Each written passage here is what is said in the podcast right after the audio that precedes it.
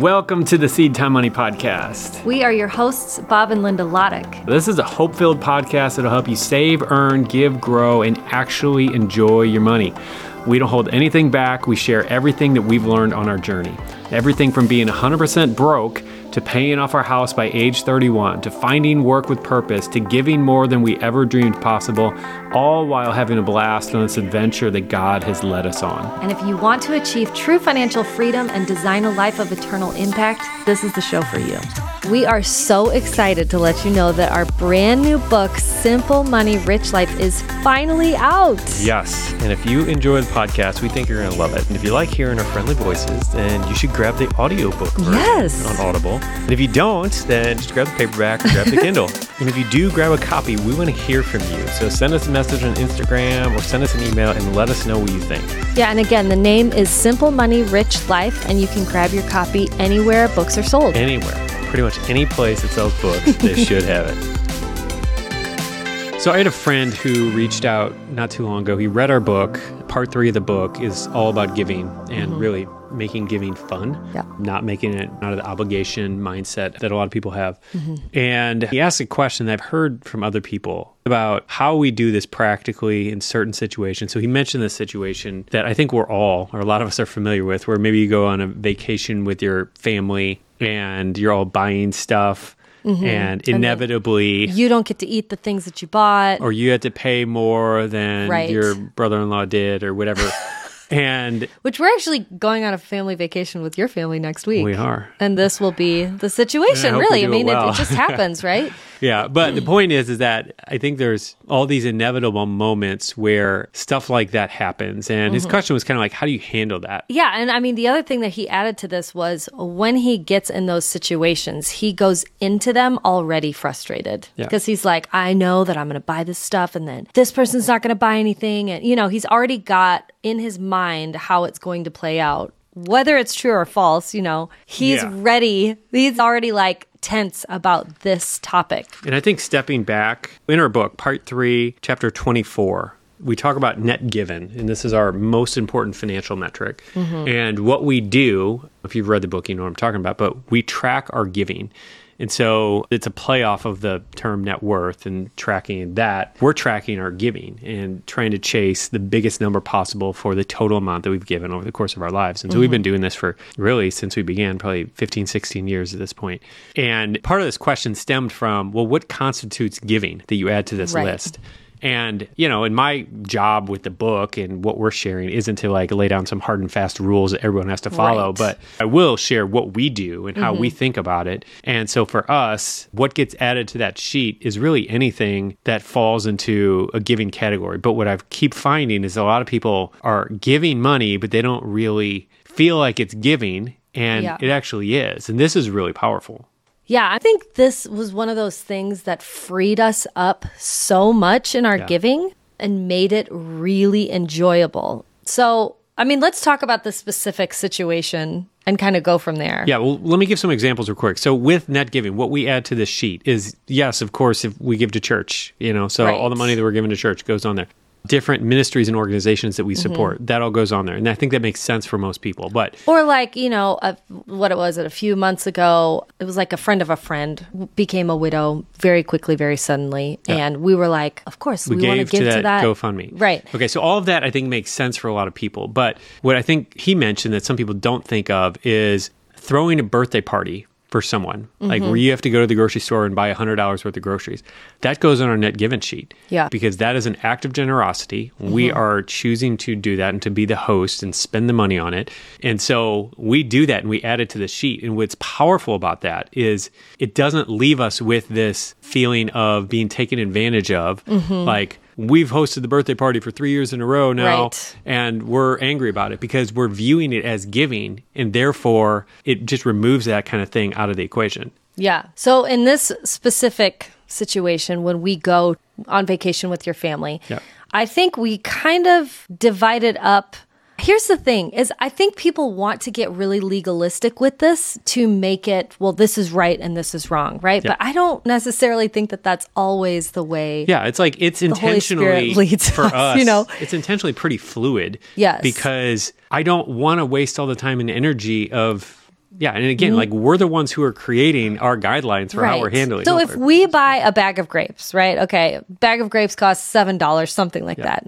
Probably it costs $14 now with inflation. But anyway, so we buy this, and if we only eat, 4 grapes, we're not going to divide that by how many grapes were in there and try and do all the math. It's like, you know what, if we only ate 4 grapes, like this is just seed money, right? Like it's just going there. Well, yeah, and if we did throw that birthday party and we spent $100 on groceries and we ate some food, I'm not going to just say, all right, well, $7 technically, is, right. Like, we're just very loose about it, and not in a like sloppy way to where the numbers don't mean anything, but from an efficiency standpoint of just not wasting our time. But I mean, the other side of this though, because you could get really sloppy with this. I think there would be a tendency to. But the other thing is like, this idea came from the Holy Spirit for us. So it's honestly about our heart posture and the whole thing and like how we're dealing with this in our heart. And so if we're trying to like manipulate it a little bit, I mean, that's honestly between us and God. And I think that's across the board with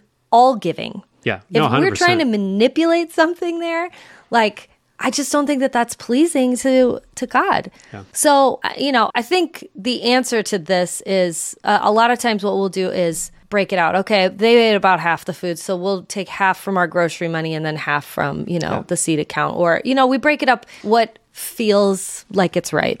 Yeah, I think the other important point worth noting here, though, as well, is we have the opportunity to not be victims in situations. So like the situation he's talking about, he said multiple times he'd go out. It's like him and his brother and his sister, and they're all adults now, but there's 8 of them and then their kids. And so it's like a big old thing where they're all contributing.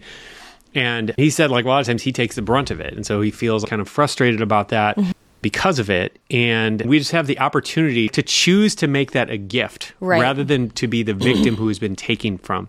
And I know that like this is something that God, dealt with me on. This was years and years ago. I remember selling somebody a guitar for about, I think it was $1,200. I sold him the guitar.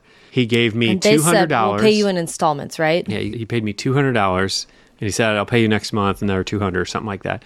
So next month comes by and I say, hey, just check in. He's like, I don't have it this month, but maybe next month. And I'm like, oh, okay. So that went on like another month. And like month 3, he gave me like $100. And then it went on like 3 or 4 months later and like no payments. And it finally got to the point where I felt like God said, you need to let this go and just give it to him.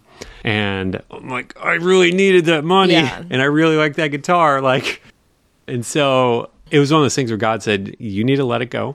You have the opportunity to either be a victim who's been stolen from, or you can sow that and you can let that be an act of generosity. Yeah. And it's all up to you how you handle that. Mm-hmm. And anyway, and I'm really glad that he helped me work through that and worked through my heart and get in a better posture. But we've had multiple instances like that where we've had that opportunity to decide, all right, am I going to fight and hold my ground and, lay down my rights and sue them or whatever the thing might be? Mm-hmm. Or am I just going to allow God to vindicate me and just give it?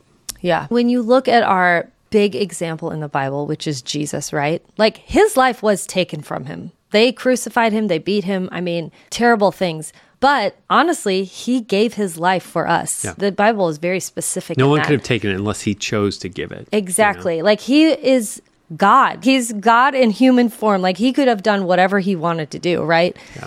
But he chose to give his life because he knew what was coming up. And so I think that's just a really good example to have in your mind every time something tough comes up like this, because it does come up. It's come up for me.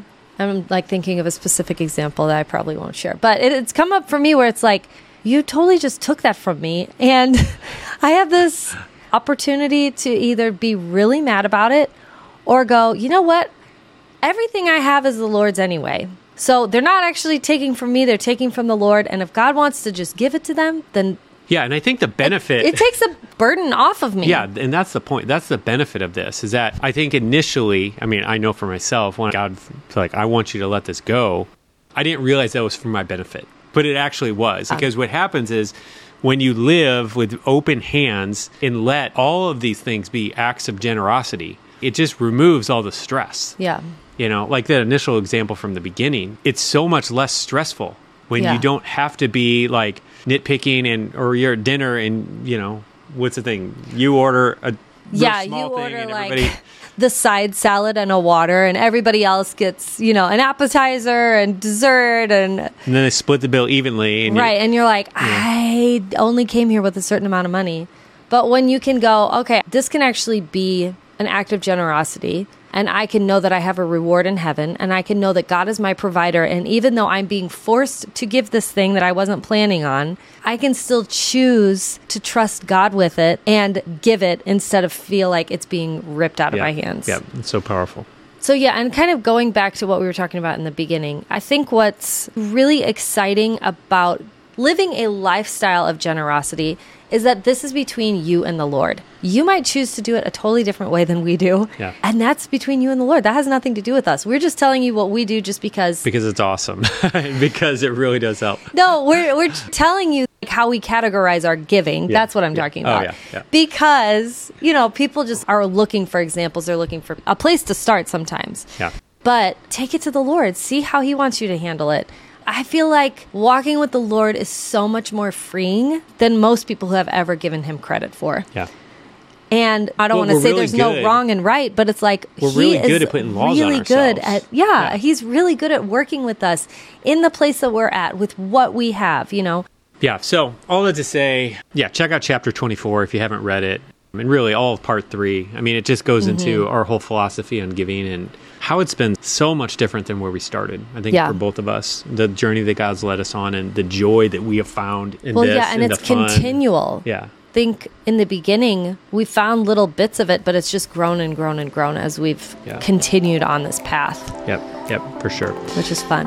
So anyway, that is all for today. Thanks for joining us on this episode of SeedTime Money Podcast. Yeah. What else do we need to say? Anything? That's it. All right. See y'all. Thanks for joining us on the SeedTime Money Podcast. And remember, money isn't the goal, but it's simply a tool to help you fulfill your purpose and your calling. And we'd love to help you achieve true financial freedom faster with our email newsletter. So if you want exclusive money tips and hope-filled encouragement in your inbox, head over to seedtime.com to get signed up.